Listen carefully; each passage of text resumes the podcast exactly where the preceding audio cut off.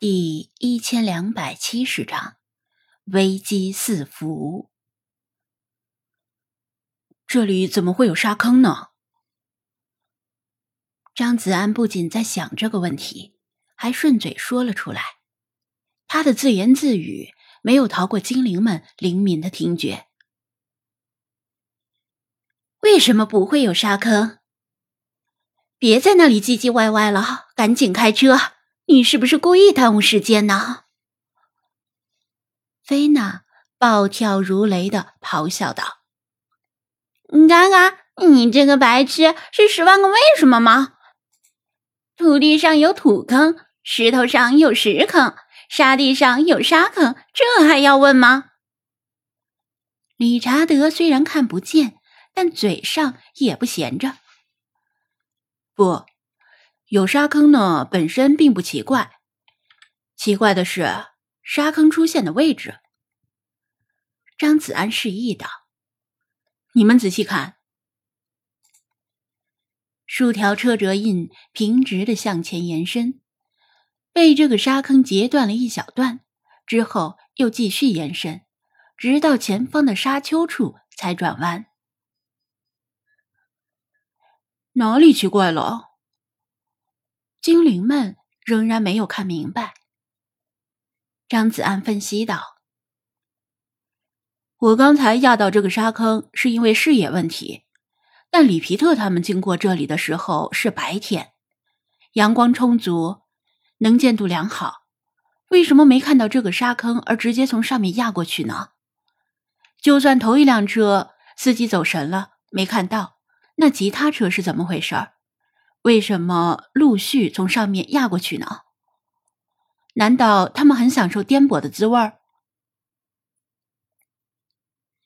正常人开车时，除非没看见或者其他特殊情况，否则谁也不会往坑里开。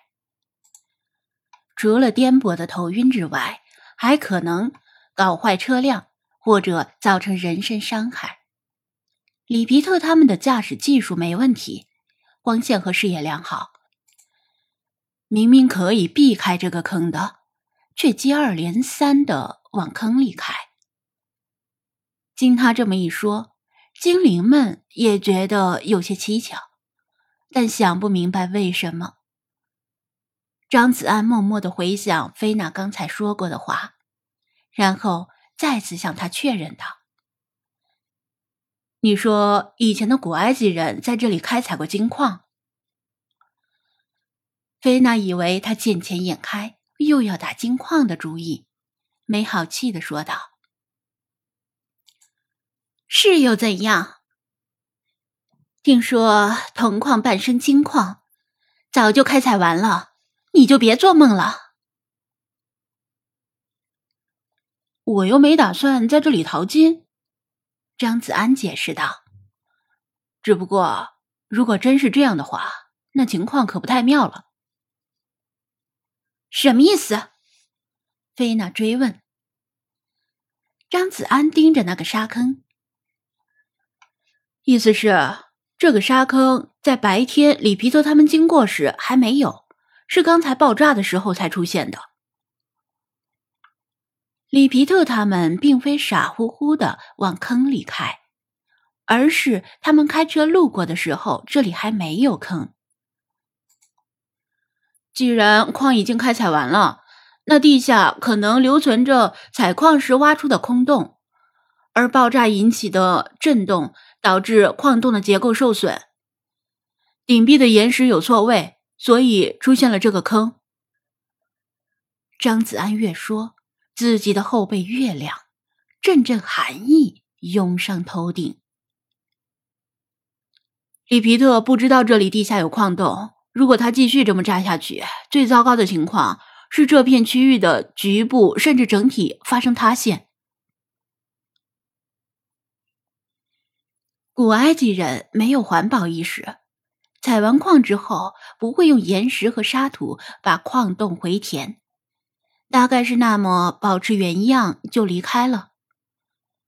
这么做通常不会有问题，毕竟这里人迹罕至。但谁也不会想到，两千年后有人会在这里肆无忌惮的使用炸药。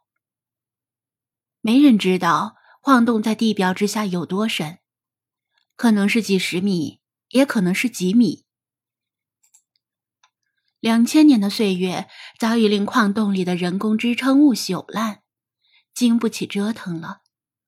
一旦发生塌陷，整个魔鬼之海可能都会沉入地底，连同地表的一切。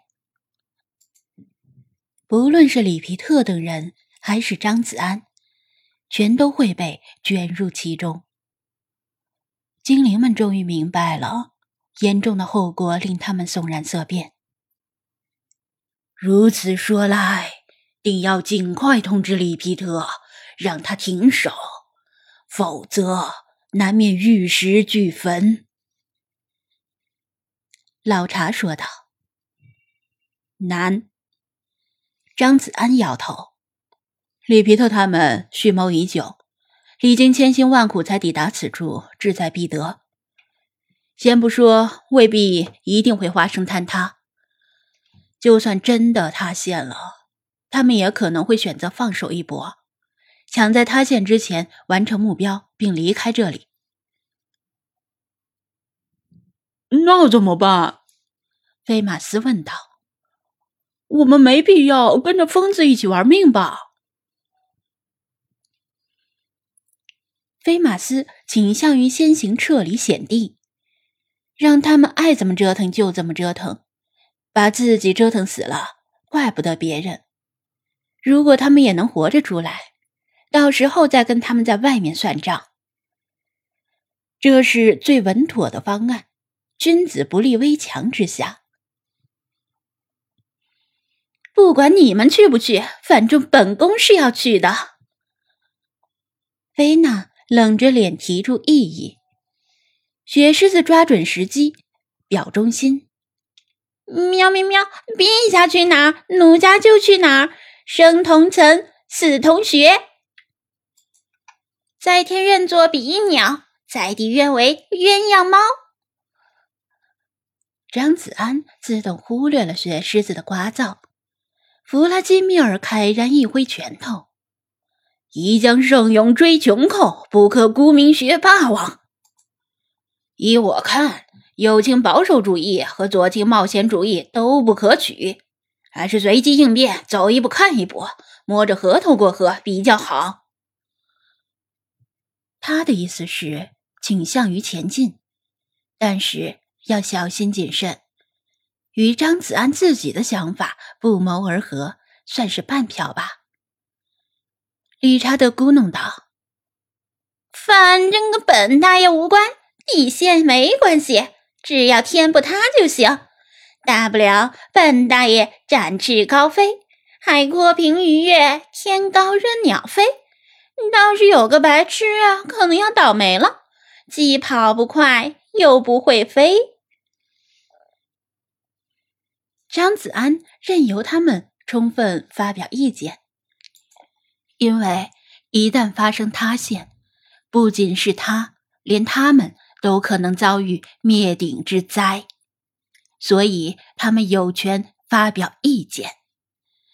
老茶捏着白须，沉吟不语，显然是左右为难，必须要反复思忖，否则一步走错，可能就是万丈深渊。现在精灵们是两票半支持，一票反对，一票弃权，还有一票没投。喵，星海想去看看。星海雀跃的在后座上小跳着。